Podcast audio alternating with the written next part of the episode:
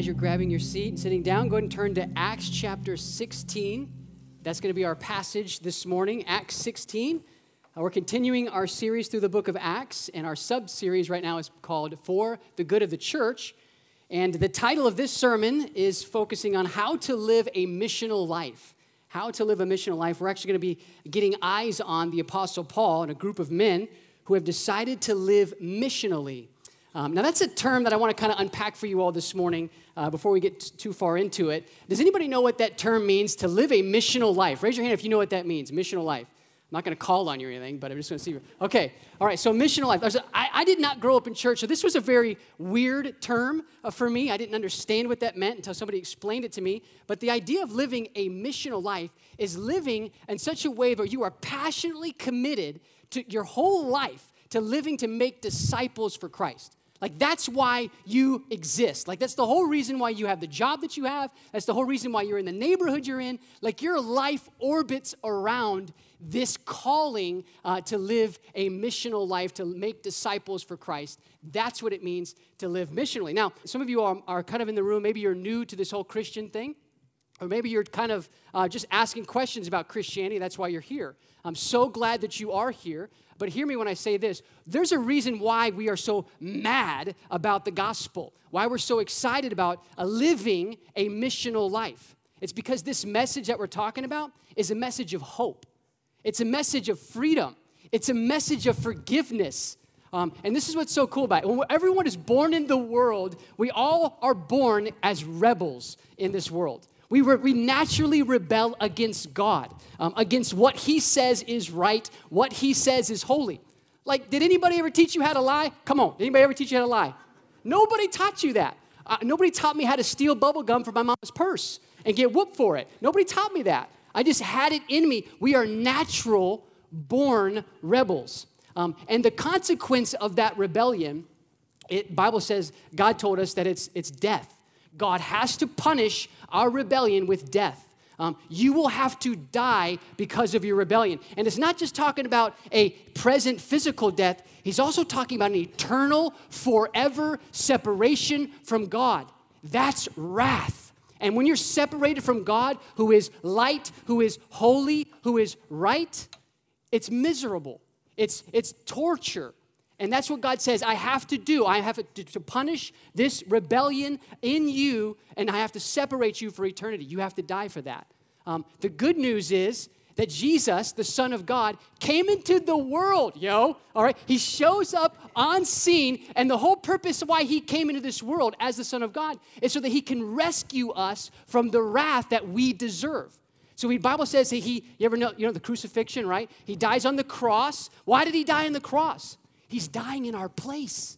He came in the world, lived a sinless, perfect, holy life, and says, I will go to the cross for you in a great exchange. You give me your rebellion and your sin, and I will step in, into your place and endure the full wrath of God that you deserve. And then I will give you all, not excluding any, of my righteousness and my holiness. So when the Father looks at you, he sees me. That is why we're so crazy about the gospel. That's good news. And by the way, what all you have to do in order to experience this, the Bible says you have to believe in your heart that, yeah, that's true. I believe that God did that for me. And you ask Jesus, God, will you take my place? Make it personal. Lord, I need you to take my place for my rebellion so that I can be with you and have a relationship with you forever. And you're adopted into his family now. Now, some of you in the room right now, you've never done that. Well, let's do it before I even get to the prayer part or before we even get into the passage. No delay. Let's do that. Um, and all you have to do is just ask the Lord for that salvation, and He'll give it to you. It's such a beautiful thing. And then you were adopted into His family, and He never abandons His children. We're going to see that in the text in just a minute. So that's what's so awesome about the gospel. But let's talk about those of us in this room who've been living this Christian life for a little bit. Um, and, it, and we notice that there's a gap. Like we know that we're supposed to live out the mission of God. Um, for instance, Jesus, before he went to heaven, what did he tell the disciples and those following him? Said, I want you to go into all the world and make disciples. Like that's the command that Jesus gave us.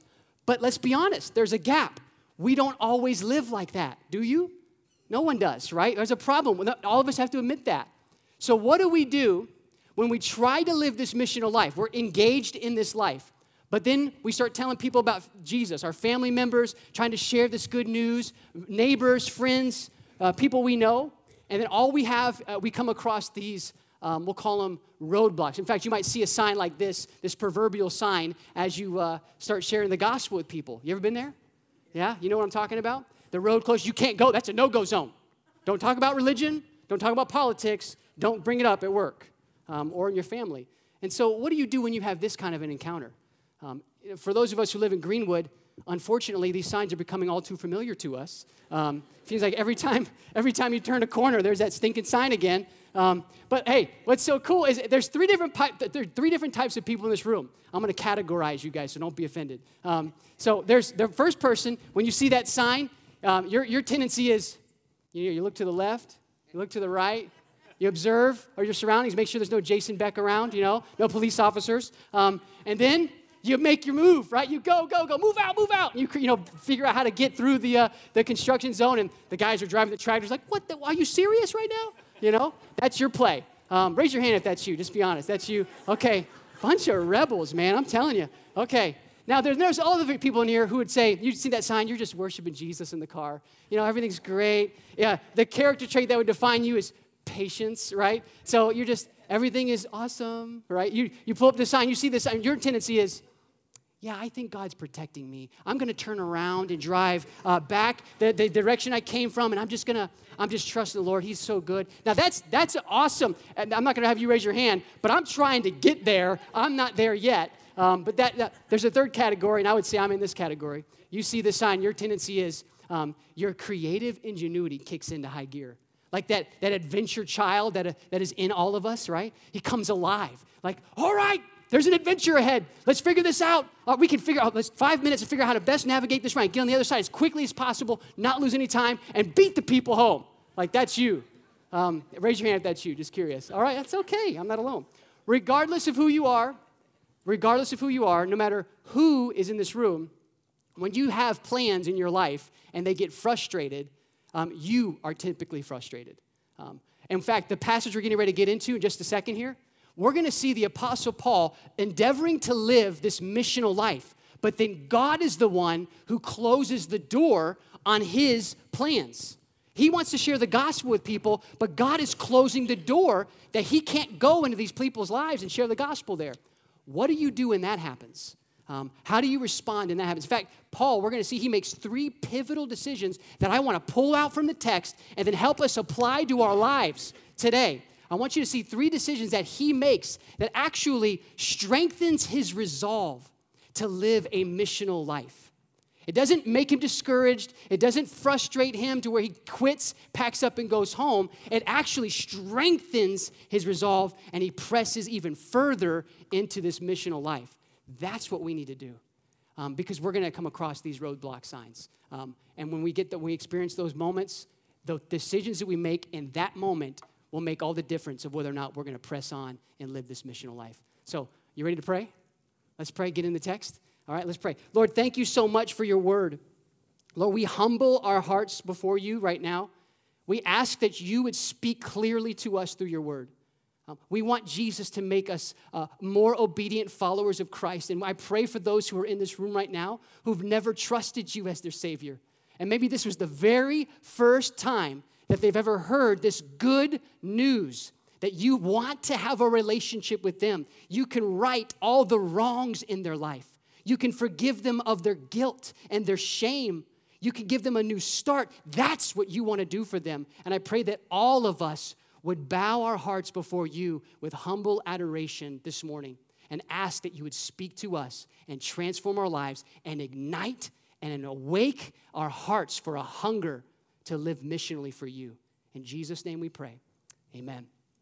All right, let's get there. Um, we're going to pick up in verse 6. Um, and as you are aware, last week, if you were here last week, we finished uh, at the end of verse number 5.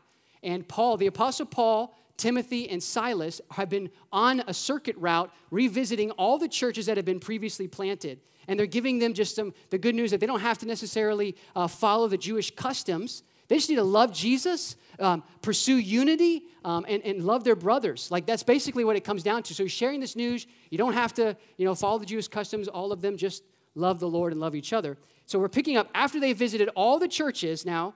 Now Paul begins to turn his sights elsewhere. And it says in verse number six, and they went through the region of Phrygia, or you say in Italian, Phrygia. I'm just, uh, okay. Um, Galatia, I just totally made it up. It's not how you say it in Italian. So um, in Galatia, and now listen to this. Having been, what's the word there, church? Forbidden. So they were forbidden by the Holy Spirit to speak the word in Asia. What? Didn't, what does that mean? Well, let's keep reading. Let's find out, maybe give some context. Verse 7. And when they had come to Mysia, come up to Mysia, uh, they attempted to go into Bithynia, but the Spirit of Jesus, what's the next three words? Did not allow them. That's what it says. He did not allow them. Okay, let's pause for just a minute. I'm going to give you some information you're going to want to know. So uh, here we got the Apostle Paul, Timothy, and Silas. They know that they just visited all these churches. Things are going great. Now they have their hearts on fire. Let's continue to share this good news of Jesus with everyone we can talk to. Let's go to the bigger cities. Like there's a, a lot of big cities down south in Asia. Let's go down there. And the Bible says that the Holy Spirit forbid them to enter into Asia to speak the word. Like uh, when you read Matthew chapter 28, right? And Jesus says, Go into all the world and preach the gospel, that doesn't make a whole lot of sense why God would say, no, no, no, no, no. Don't go to Asia. Okay, we won't go south, God, so we'll go north. Let's go to Bithynia. You know, we've already gone east. Let's go south. They can't go south. Let's go north, Bithynia. And God does the same thing. God closes the door on them. And, and, and what Paul does in that moment is what I want you to, I want to highlight to you today in that moment, when you're trying to share the gospel with people, of friends, loved ones, or neighbors, and they you experience that slamming of the door. And what I love about this, by the way, God doesn't tell us how they or what happened that they knew um, uh, that God closed the door. Like, what did God do to say no, you can't go there? Or was it like a weird vision, or was it some weird conversation that they had? We don't know. The only thing we know for sure is that they experienced a slammed door. And mark my words, you too will experience a slammed door when you're trying to live missionally. But what he does is outright astounding and encouraging to us, and what I want us to catch this morning. So, this is your first point in your notes, if you're taking notes. When God closes a door, don't force it open. When God closes a door, a gospel opportunity that you have planned out here, um, and He closes it on your face, don't open it. Don't force it open. Now, where, what am I talking about here? What's, what's so stunning about this verse is that in verse number eight, look at what he did. The, choice that they made. Okay, they can't go south and share the gospel to those people for some weird reason. I don't have that figured out. And I can't go north and share the gospel to those people up there um, for some weird reason. So I'm gonna, only other place I can go is west. Go west, young man. Anyway, so they went west. Um, and that's what they did. So look at verse number eight. So passing by Mysia, they went down to Troas. Such an un, unconvincing verse, but yet such a, well, I say, inconspicuous verse. Let's, let's use that term. That phrase is such, it, it doesn't even do it justice. If you actually study the, the geography here, let me show you this map. This is an interesting map. All right, so this is where they were. So these are all the churches that they visited and uh, encouraged the people, uh, just, you know, loving on the people. Then God says they see the opportunity to go share the gospel. Here's Asia down south. That God said, no, you can't go there. And then there's Bithynia up north. They can't go there. So look at how far they had to travel to Troas to get to the west. What? It's over 250 miles, guys. Like you don't you don't see that in the text unless you have a map out in front of you. So like when God tells you or, or when God allows doors to close when you're trying to witness to people, um, like how do you keep going? Like, why would you, you know, how do you keep moving from that? You see in the map that you saw, 250 miles, they didn't have, you know, 2018 Ford Mustang GT convertibles. They had like Pedro Martinez, left foot, right foot. That's all they had, and dirty sandals. So, what do you do?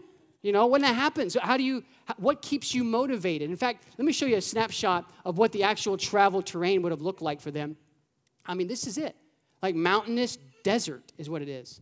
It's a, in fact, the actual etymology, the word, a Hebrew term for uh, uh, the land of Mysia, it means land of misery. Land of misery. How appropriate for the name Mysia. You know, so let me ask you, you know, when you share the gospel with coworkers or friends and you slam door, slam door. I don't want to talk about that. Um, you know, if you force the door open, um, or let's say, let's say this, you're, you're trying to share the gospel with uh, people on Facebook or something. They, then all of a sudden you start getting unfriended requests. You know, people just ditch you on, on Facebook. Or, or maybe you have that planned lunch that you have uh, figured out to go to with the coworker that you're going to share the gospel with, and they cancel on you. Like, what do you do? Like, do you force the conversation? Have you ever done that before? Yeah? Like, you just, we're not canceling lunch, man. I got something important to tell you. You need to go to lunch with me. Is that the play? Or, or like, you know, your parent, your family members are avoiding you as you share the gospel with them, and, and you just go, no, um, you pursue them with aggression. You need to hear this. Like, if you don't listen, you're going to die and go to hell. I don't want you to go to hell. Like, but you know, I, I personally made this mistake because you, your honest heart is you love these people. You don't want them to experience God's wrath. And so you now you're in this tension point of what do I do? when it doesn't make sense. I'm getting these closed doors and I, I just want these people to know Jesus. How do I respond? Well, the typical response would be discouragement. In fact, I'm going to show you three. I want to just encourage you with this. This is encouragement to me. We can even see it in the text. Um, three mission critical truths that I want you to remember when you're in moments like that. When you're trying to share the gospel with friends, neighbors, loved ones, because you are so passionate about telling people about Jesus. Three mission critical truths to remember. Number one, God has called me. That's so important to remember that. Think about this. Paul, Silas, and Timothy had to travel now 250 miles in the land of misery. Don't you think for a second that Satan was going to be all over them like white on rice? Like, let me just eh, t- ripping them. You, you idiots, you idiots. You, you should have went to Bithynia. How do you know God told you not to go there? You, should, you just should have gone there. Or why are you traveling? You're in the middle of nowhere. And you know what? So in verse 8, is it, does it ever mention one time that one person was led to Jesus? No. This 250 mile hike, which probably took several, several weeks, um, not one person was saved that we know of. Not one church was started. Timothy, right? I thought we were going to be starting churches, man. Come on, I thought we were going to be seeing people saved and, and miracles and healings, and like, we're in the desert, man, right? But sometimes that's what God does. God will close, he'll allow doors to close, and sometimes he himself will close doors just so that you, he can get you to exactly where he wants you to be. And this first mission critical truth, you've got to know when those accusations come your way, you're a, you're a loser, you're a failure, you are a mess up. Every time you try to share the gospel, you're stumbling over your words. You don't even know what you're saying. Just stop. Just stop. Am I not telling the truth right now? Do you not experience that? Everyone does. It is who, who is the father known as the accuser? Satan is. That's what Satan's name means. He's the accuser of the brothers. He's going to try to convince you that you're a loser, that you can't share the gospel, you don't have what it takes. You don't you are a fat hypocrite. Look at you trying to lead your family in devotions and you just cussed at work? Come on. Are you serious right now? Okay, do not listen to the enemy. That is a lie from the pit of hell. And if you, if, how tempting it is for us to listen, isn't it? Like, oh, yeah, yeah, yeah. I should just shut up and curl up and, and just let the play happen, right? Such a good, bad move. Know this God has called you, you belong to Him. He has saved you, and He saved you because he, and He's setting you apart for this reason. That's why when you, when you got saved, He didn't take you to heaven right away because he's got a mission that he wants you to fulfill. He's got people he wants you to talk to. You are the remedy. God wants you to speak your words to these people. Don't listen to the accusations. You are called. A great verse to write down for this, just on the side note, is Ephesians chapter 2, verse 10. It's an awesome verse. I would love, I have this verse in my, in my office every day to remind myself because I'm preaching right now from personal, honest testimony. This is the accusation that I receive from, from the enemy. So I have to write this verse. I have to see this verse every day of my life to remind myself I am his workmanship.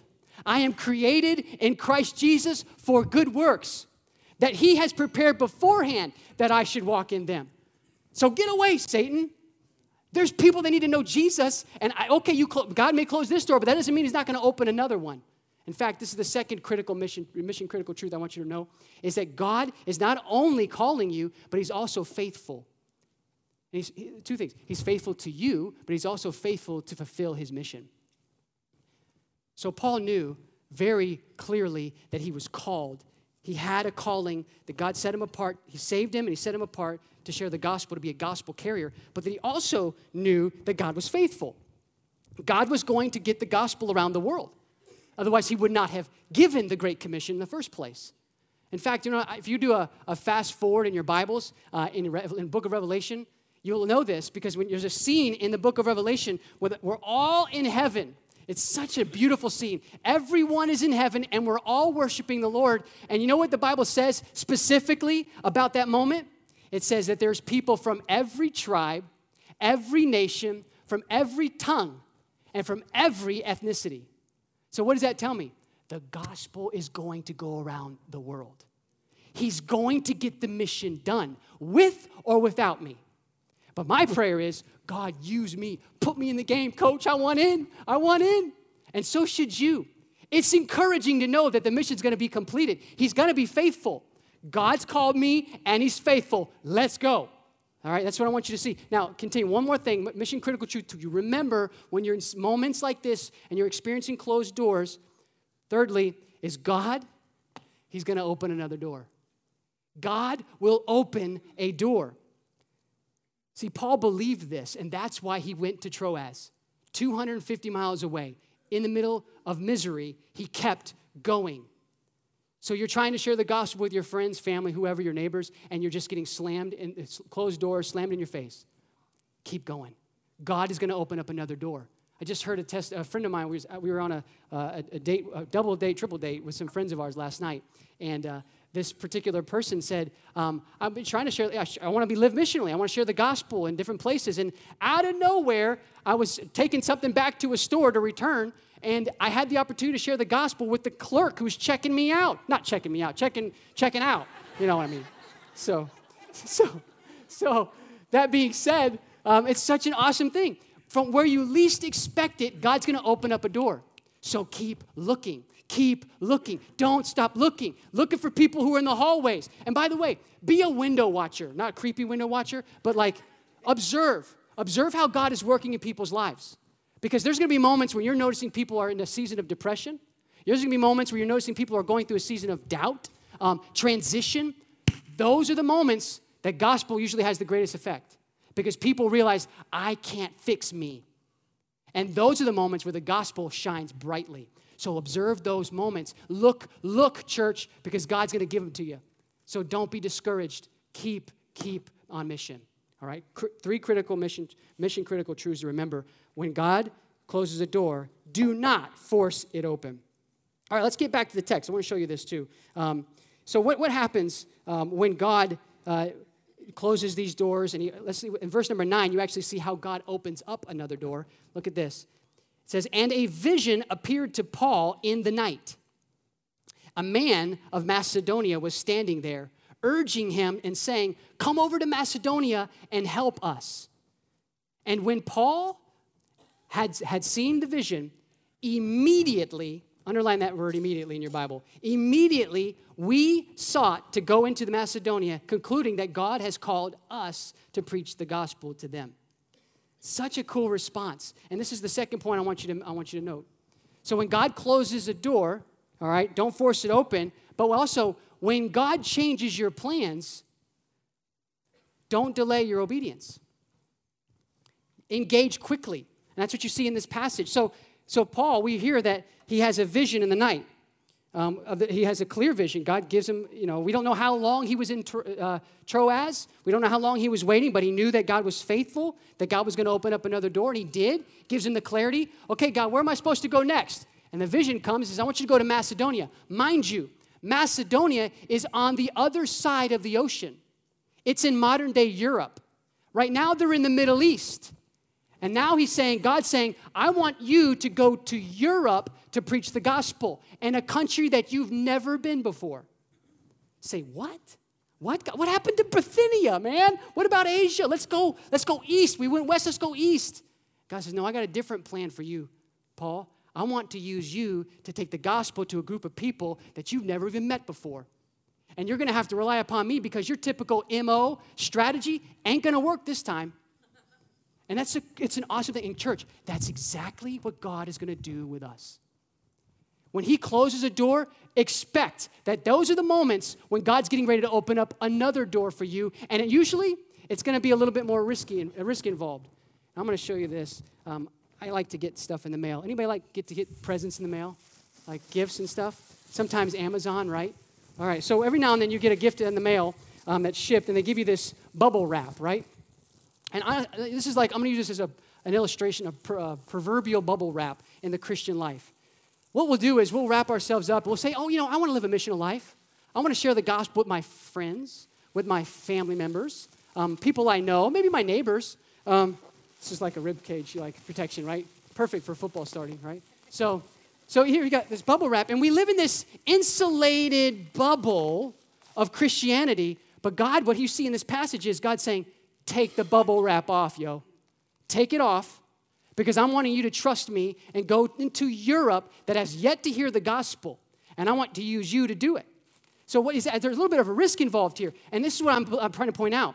God is going to do the same thing for us in this church. I want you to open up your eyes of opportunity because God's going to open up doors for you. And usually that means in the places you least expect it. He may want some of you guys to actually do this whole urban core church planting thing to make disciples in the urban core. Some of you all may be having to move to Shelbyville to go help the church plant out there. I mean, Shelbyville, right? I love Shelbyville. Actually, it is a cool town if you've never been there. Um, just, just, just, I mean, think about this. What happens if God, what happens if God, now this is crazy, yo. What happens if God wants you and your small group to actually focus on planting churches in a particular country that's not here, like in India or Africa? Like my small group? Ouch. Really? What about my insulation? I'm to be traveling where I don't have the money. I can't do that. How do I know if God's calling me? Well, look what happened in the text. There's something very cool that happened in this passage in verse number 10 specifically. Okay, so we got this immediate response. I'm willing to go. He wakes up with the dream. Let's go. But notice the personal pronoun right after the word immediately. We. We sought to go on into Macedonia, concluding that God had called us to go. Church, who's writing this book? Luke. Luke is writing this book. Up to this point, guys, Luke has been telling a history story. This is what has happened in Apostle Paul's life. This is what happened in the early days of the church. This is what, and verse 10, now we have the, the, the Luke actually saying, I'm there. I'm actually here now. This is, I'm actually here. What's so special about that? Luke was a physician by trade, he was a medical doctor. So, how could Paul know if I'm supposed to go to Macedonia? Across the ocean. I'm not in great health right now. I'm a little older right now, God. I don't know that I should be doing this. And God says, I've already got it covered. Meet Luke. Right here it happened. So, how do I know if God's calling me to go to a different country? How do I know if I'm supposed to share the gospel with my, my employee that I hired two days ago? How do I know if I'm supposed to? These are uncomfortable. God provides the people, He'll provide the resources necessary so that you can go to fulfill His plan every time. So, how do I know? If, in other words, God eliminates the excuses. He starts popping your insulation, is what he starts doing. Moses, I can't speak, God, I have a stammering tongue. Aaron's going to speak for you. Why, God, I don't know how to do it. I'll provide the means, you follow. Just the only thing you need to focus on is obeying me immediately. Listen to this quote by a, a popular theologian back in the 1600s. His name is uh, Matthew Henry. Listen to this quote. This is a, if you ever, he's got a very popular um, commentary series. You can find this in, the, in this particular section. He says, Note, God's calls must be complied with immediately. I wonder if I could speak like him. As our obedience must not be disrupted or disputed, so it must not be deferred. Don't defer obedience. Do it today, lest thy heart be hardened. Do you hear that? Some of you, right now, in this very moment, know that God is popping your insulation. Obey Him. Do not delay. Do it immediately. it's uncomfortable to talk about Jesus in different seasons of life. I know that. But remember, God is faithful. You are called, and He's going to open the door for you. Don't, ex- this is where we experience the mission drift right here. God, I can't do it. I can't do it. I don't know what to say. I stutter over my words. I, I seem like a fool when I tell people about Jesus. I've got it covered. Just go. I'm telling you, God's going to do some crazy things in our church in the upcoming weeks, and you're going to be asked to do something. You're wearing the shirts. I am sent because we believe it. We believe it. You believe it.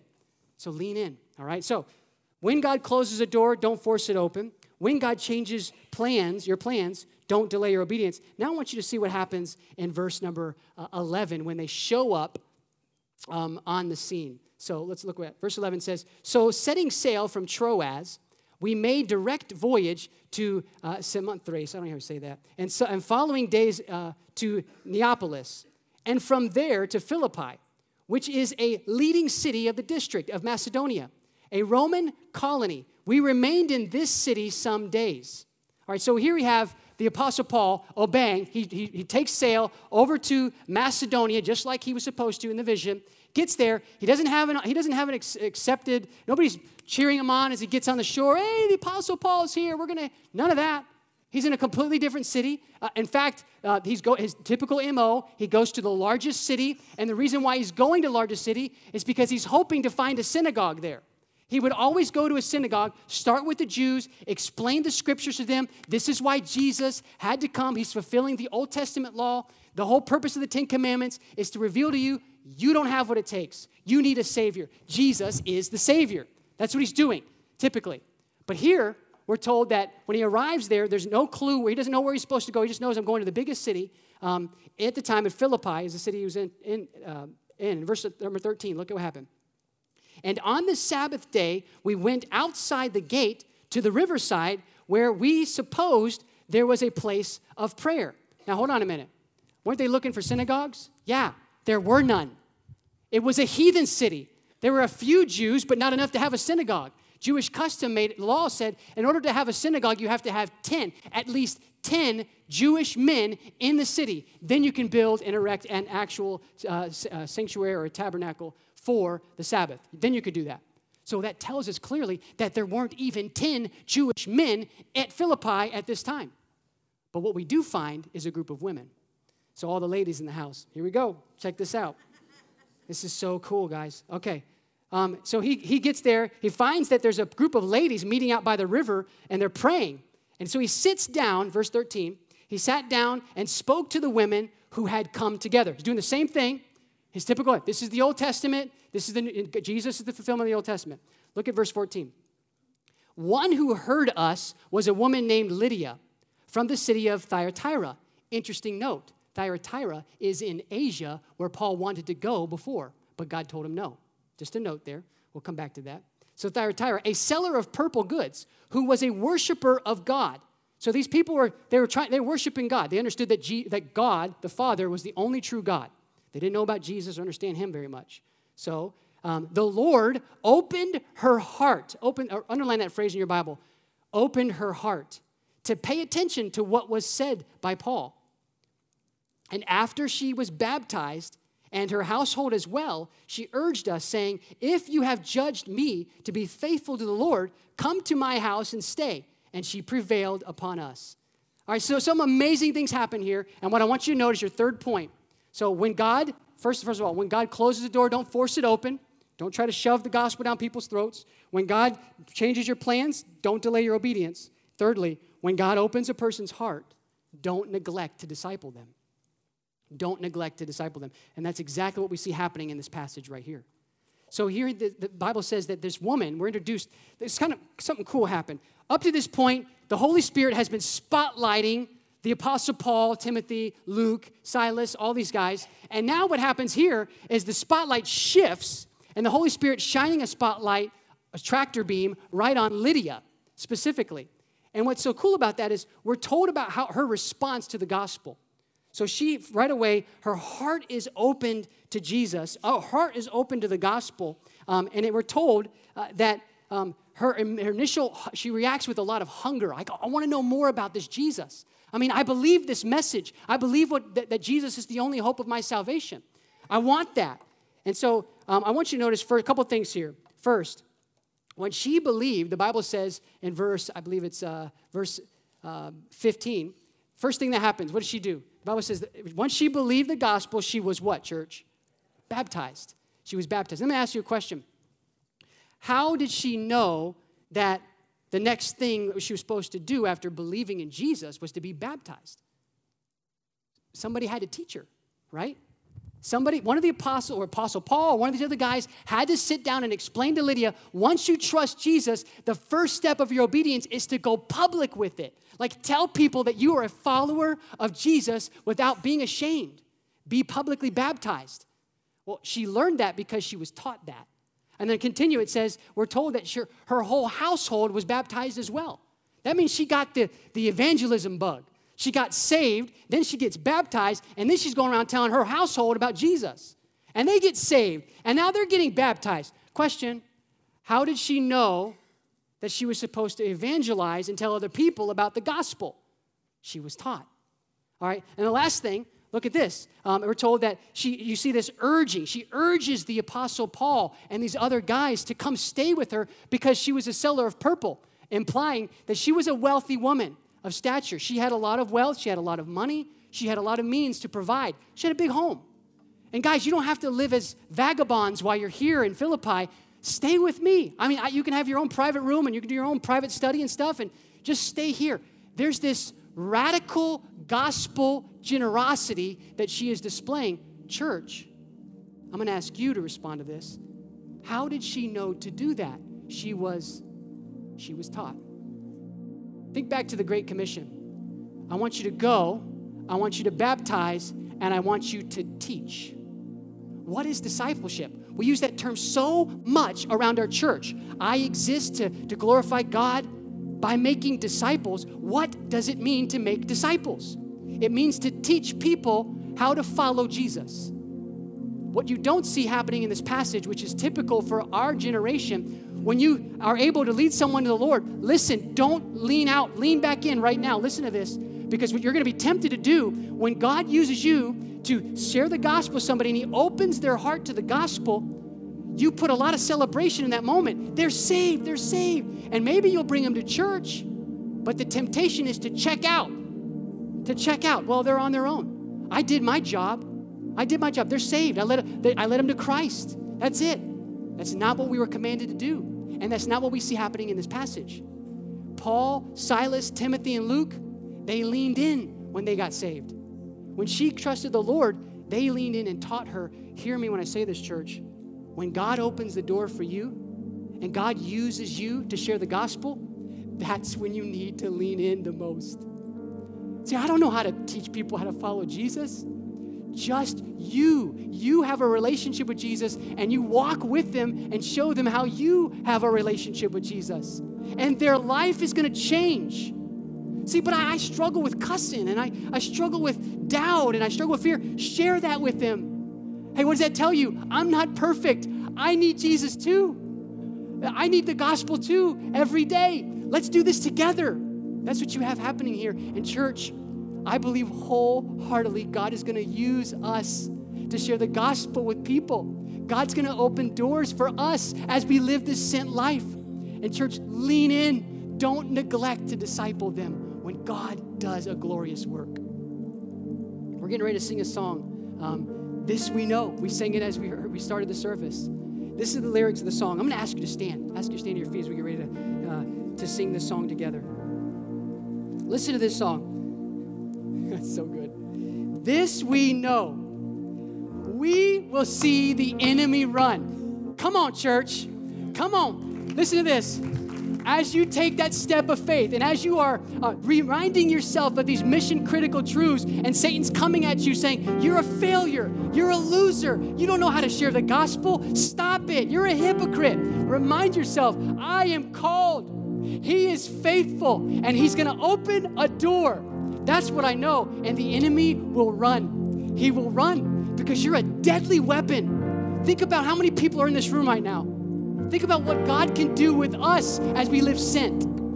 This we know, we will see the enemy run. This we know, we will see the victory come. People will be known, people will know Christ, people will be discipled. So we hold on to every promise that God ever made.